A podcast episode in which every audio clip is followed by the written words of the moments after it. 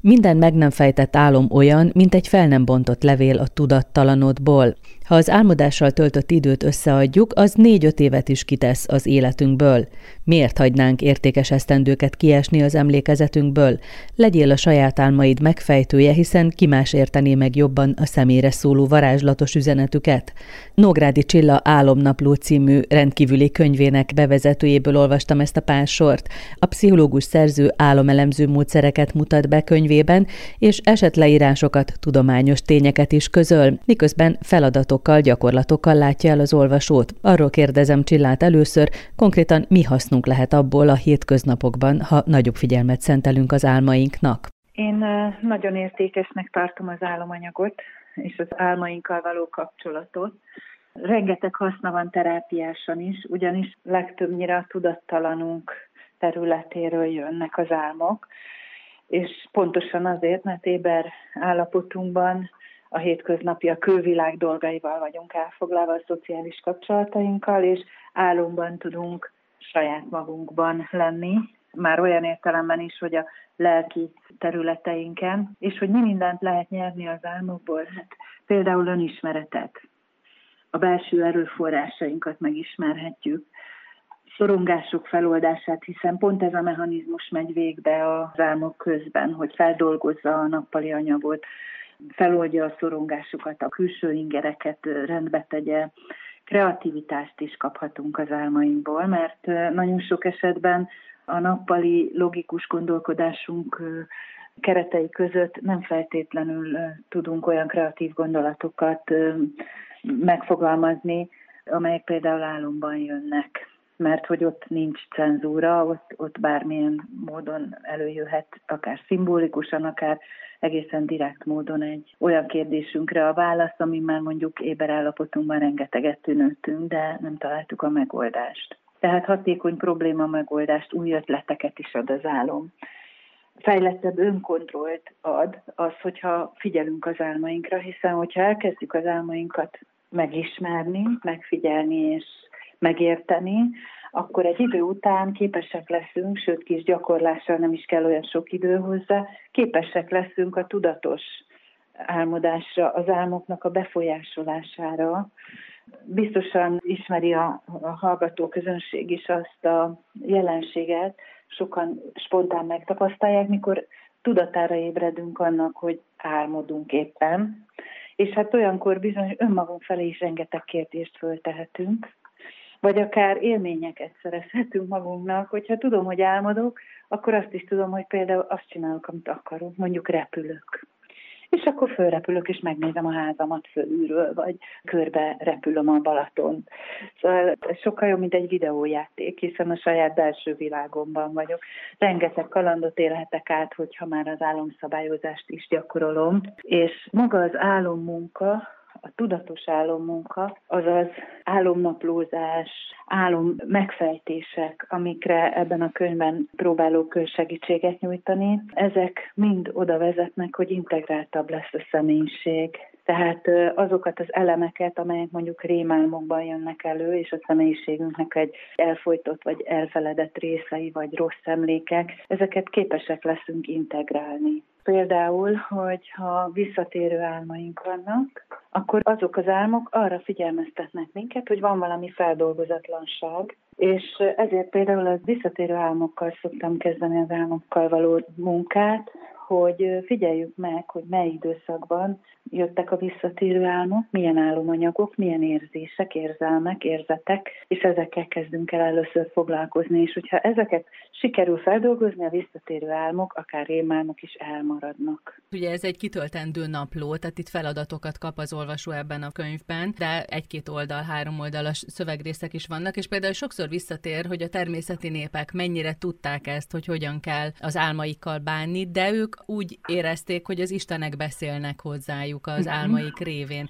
És ugye most mondtad, hogy az ember megnézheti a házát fölülről, meg a Balatont, de ugye csak olyasmi jelentkezik az ő tudatában, amivel már az életében találkozott, tehát van róla információja, nem? Nem direktben, ugyanis az álmok nem csak a személyes tudattalan, hanem a kollektív tudattalanból ismerítik az anyagukat egyrészt, tehát teljesen ismeretlen dolgokkal is találkozhatunk, de valóban az álom anyagoknak a tartalma az olyan élményekből, benyomásokból, érzésekből, képekből áll össze, amelyek már ugye az elménk hatalmas számítógépének az apró bitjeiben jelen vannak, de teljesen új variánsokat hoznak. Tehát ezek végtelen számú variánsok, amelyeket az életünk során megtapasztalt emlékfoszlányokból össze tudunk hozni, és teljesen újakat is létrehoz az álom. A másik izgalmas dolog pedig a kollektív tudattalan, ami pedig maga a közös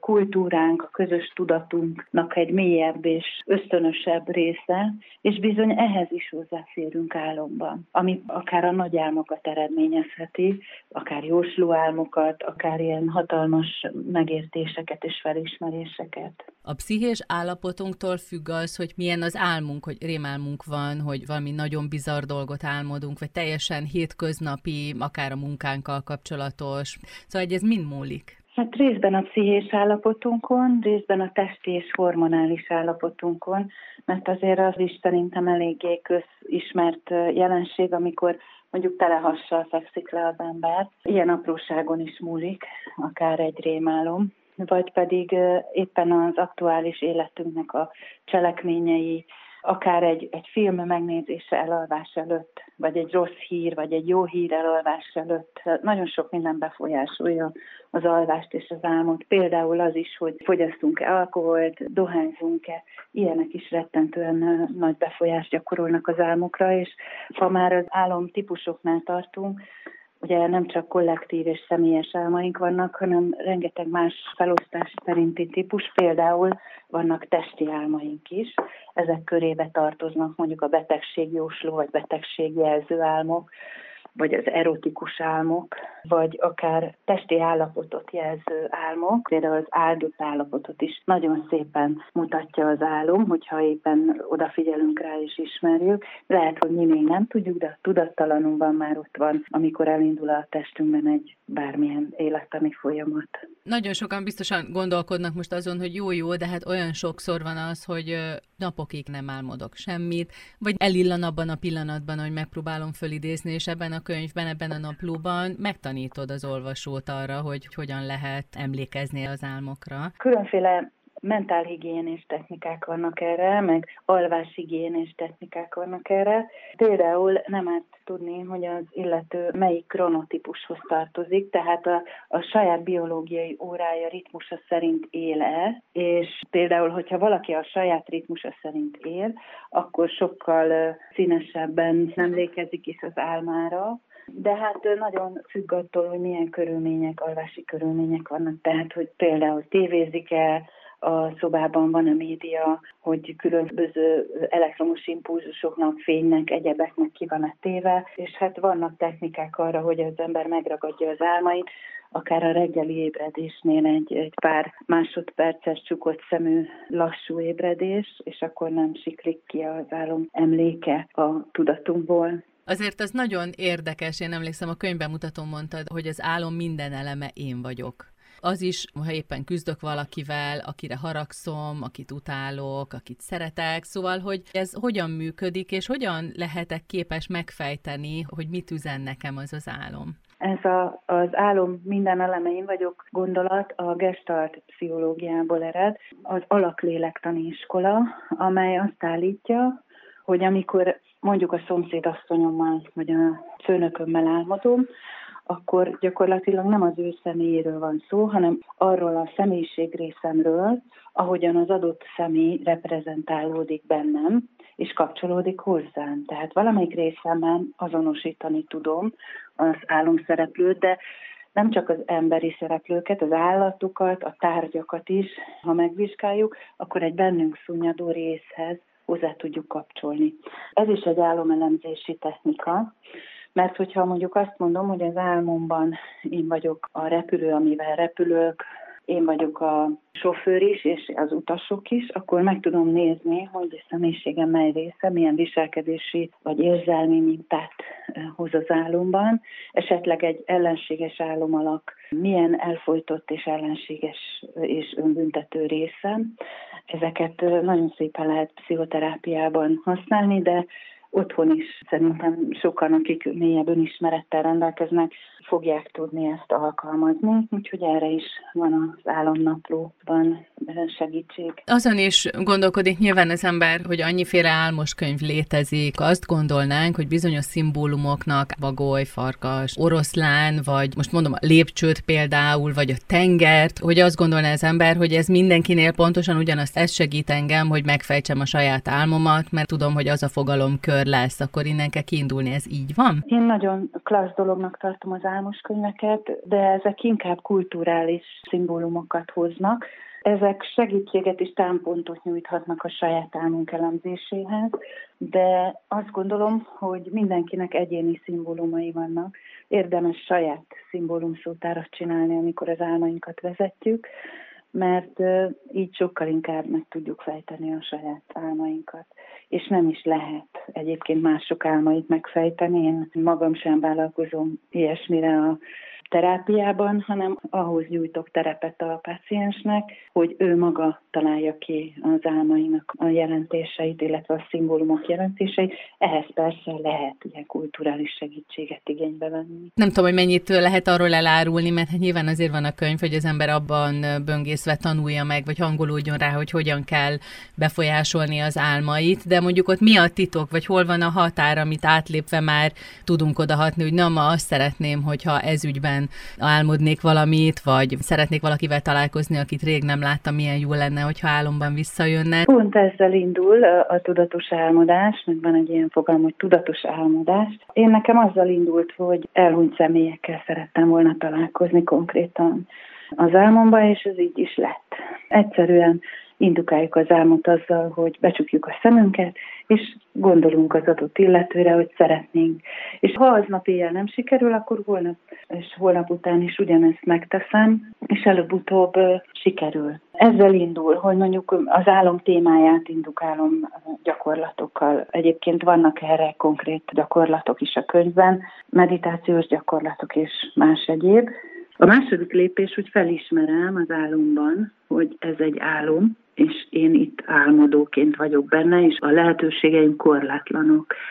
Legyen már tervem ébrenlétben arra, hogyha sikeresen felismerem az álmomat, akkor mit fogok csinálni. Én nekem a legutóbbi tudatos álmomnál én imádok repülni, csak úgy. És mindig meg akarom figyelni, hogy én miért úszom a levegőben, és miért nem madárszerűen repülök és most is repültem, és egyértelműen megfigyeltem ennek a mechanizmusát, és tényleg nem valóságszerűen repültem, hanem egyszerűen, mintha úsztam volna, pedig most direkt nem használtam a kezemet, csak úgy, mint a Superman, be nem előre tett kézzel, és mégis. Szóval, hogy semmi köze nem volt a repüléshez. Ebből például már biztosan tudom mindig, hogy álmodom. És nagyon jó érzés, olyan felszabadító érzés, amikor az ember azt csinálni, mit akar az elmában. A fizikai világ nem szab határokat számára, csak a képzelete. Gyerekkorom óta figyelem az álmaimat. Nekem szerintem négy éves korom körül kezdődött el az, hogy észrevettem, hogy ez egy másik világ. Talán voltak rémes álmaim is, de nem jellemző rám egyébként. Szóval nem, nem rémálom miatt, mint mondjuk Robert Stevenson, a Dr. Jekyll és Mr. Hyde írója, mert ő rémálmok miatt kezdett el foglalkozni az alvással és az álmodással, és ezek a rémálmok segítették őt például a műveihez.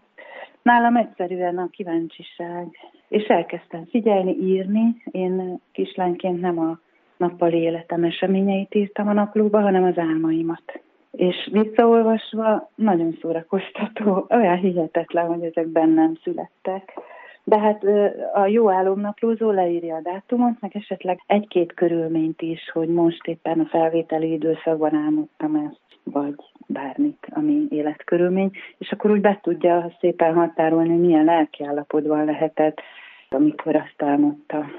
És hát ez nagyon sokat hoz önismeretben, meg megértésben, a saját sorsom megértésében, a belső világom megértésében. Arról még nem beszéltünk, hogy miért csinálja ezt az agyunk. Például most említetted a, a Dr. Jekyll és Mr. Hyde-ot, hogy ott azt hiszem, hogy épp annál a résznél arról van szó, hogy kompenzálnak az álmok. Sokszor kompenzálnak, egy úgynevezett ellentétezés folyamat az zajlik, amikor egy bizonyos érzést úgy tudunk saját magunkban elfogadni, hogy az álomban megjelenítjük az ellentétét, és ez a kettőnek az ellentétezése addig folyik, ez akár szimbolikus formában, akár szavak formájában, vagy történet formájában, addig történik, amíg meg nem találja a középutat az álom, és akkor megtörténik az adott érzelem vagy esemény feldolgozása.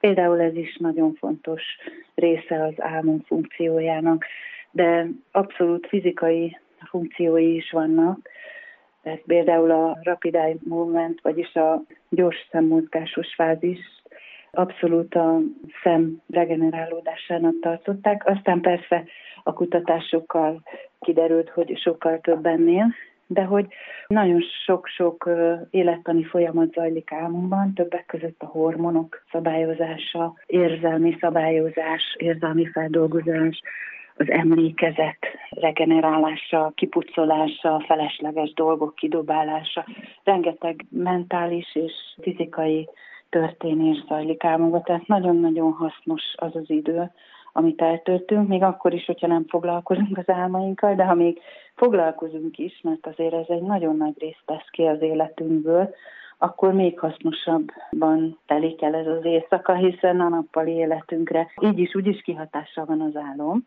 de ha még a tudatosságunkra is kihatással van, és a döntéseinkben is segíthet, akkor meg még inkább jó dolgot teszünk önmagunkkal. És egyébként gyógyítanak az álmok? Maga az, hogy, hogyha tudunk velük bánni, állandóan a stresszről beszélünk, a stressz okozta betegségekről, vagy most gondolok egy gyászmunkára akár, vagy betegség utáni felépülés. Pont amit a gyászmunkát említettél, ez egy élő példája annak, ahogy gyógyít az álom. Mert hogy álomban eljön hozzánk az, akit éppen gyászolunk, és van időnk még vele beszélni, találkozni, megérinteni, valóságosan elképzelni. Ugyanis álmunkban, ha nem tudatos, vagy lucid az álom, akkor meggyőződésünk, hogy ez a valóság.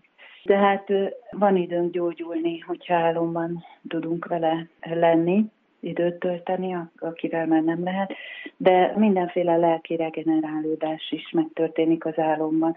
Például az előbb említett ellentétezési folyamat, ez pont erről szólt. Ez egy nagyon fontos funkciója az álomnak, hogy mentálisan gyógyuljunk, és nem csak mentálisan, hiszen hogyha jó az alvásunk, kiegyensúlyozott az álmodásunk, és a különböző alvás szakaszok is kiegyensúlyozottak, akkor a hormonrendszerünk is szépen szabályozódik, és a testi funkciónk is beáll egy ilyen kellemes, harmonikus állapotba. Azt nem szabad elhallgatnunk, hogy ez egy gyönyörű szép könyv. Nagyon-nagyon finomok a színei, ugye színes a betű, az ember úgy állandóan magánál tartaná. Tőled származik, hogy legyen egy ilyen napló forma, és hogy vajon mennyi idő erre az egészre rátanulni? A könyv felépítése külalakja, az azért közös munka.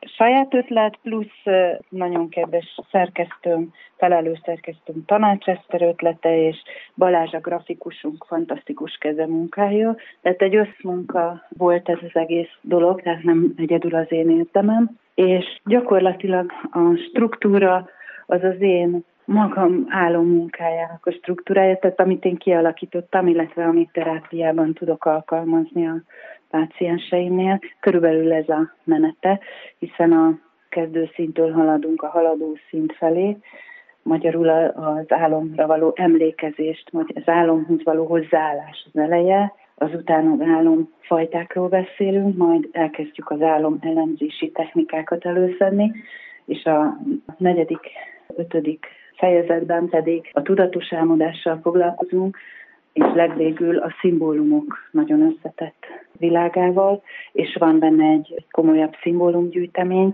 amit nem csak saját tapasztalatból, illetve a pácienseimtől vett anyagokból, hanem kultúrantropológiai gyűjteményekből szedtem össze, tehát ez nem kultfő, hanem az kulturális örökségből és pszichológiai témájú szimbólumelemzésekből, szóval ez egy ilyen kicsit kutatómunka a végén, ez a szimbólumtár, és akkor van egy lehetőség a végén egy saját szimbólumtárra is.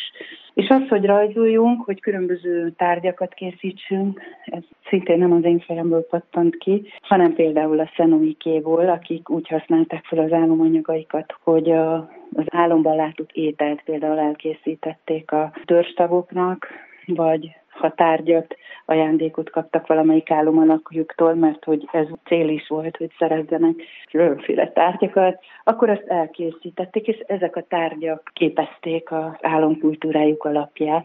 Szóval az ötlet innen merült föl. Egyébként művészetterápiás hatású, hogyha mondjuk lefestünk egy álmunkat. Ez hosszú hónapok folyamata, ugye? Ez a tanulás? Abszolút, igen. De hát kinek mennyire? Tehát van, aki hamar végig tud menni egy ilyen folyamaton a könyv segítségével, mert már volt eleve valamilyen koncepciója az álmai kapcsán tehát nyitott volt egyáltalán az álmaira, akkor ő neki könnyű lesz. Nógrádi csillapszichológussal beszélgettünk Álomnapló című lenyűgöző könyvéről, amit a HVG könyvek kiadó jelentetett meg.